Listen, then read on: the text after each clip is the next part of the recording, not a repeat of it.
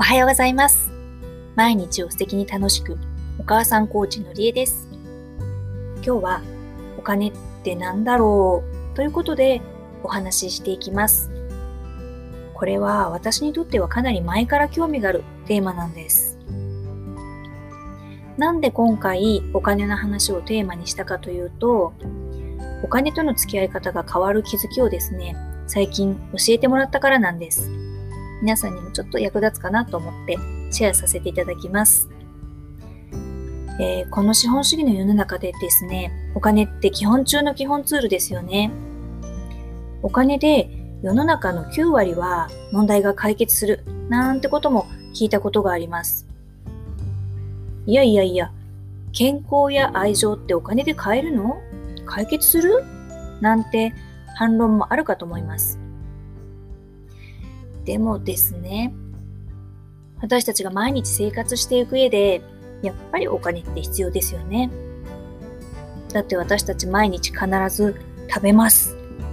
服を着て、メイクして、出勤したり仕事したり、学校へ行ったり人に会ったり、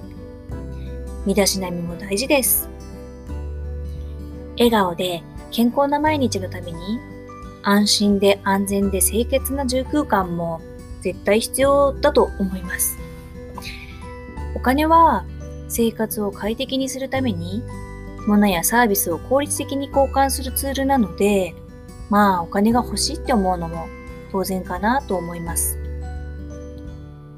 一方で私が子供の頃なんですけど、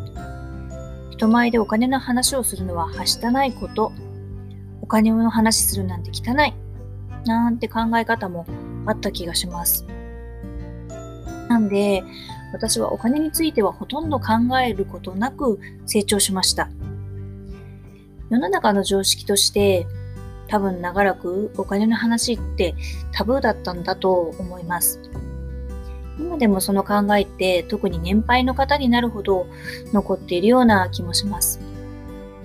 でも、今のこの日本の状況を考えてみると、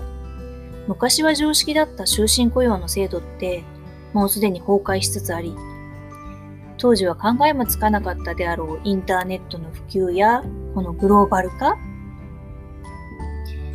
AI をはじめとする新しいテクノロジーの出現だったり、なんか驚くほど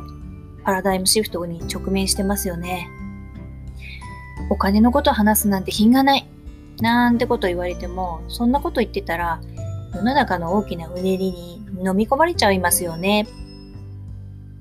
っていうか私は飲み込まれました。なんかすべてのことがうまくいかなくなって人生のどん底にいた頃は、まず一番最初に、お金が不安材料でした。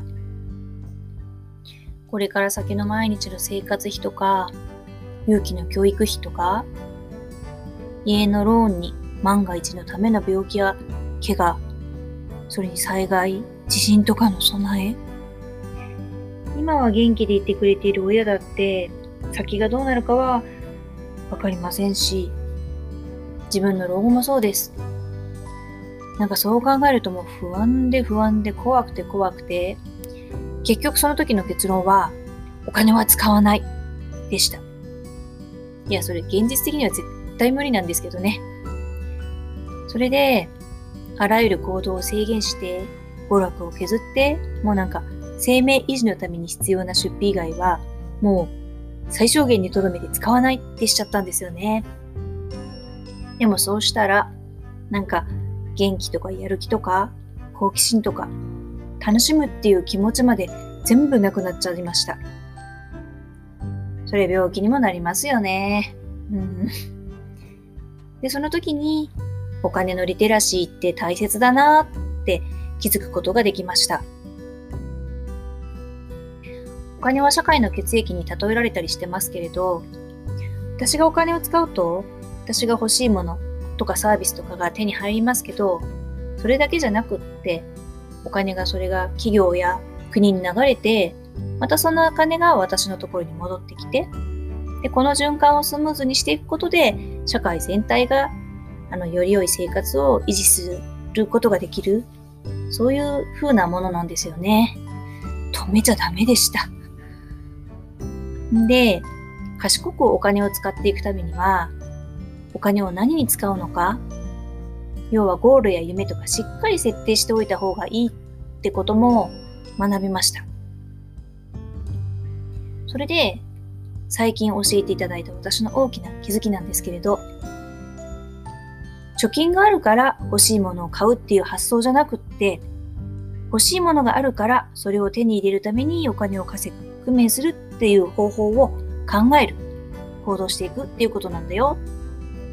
と教えていただきました。あるから使うじゃなくて、夢のために作るなんですね。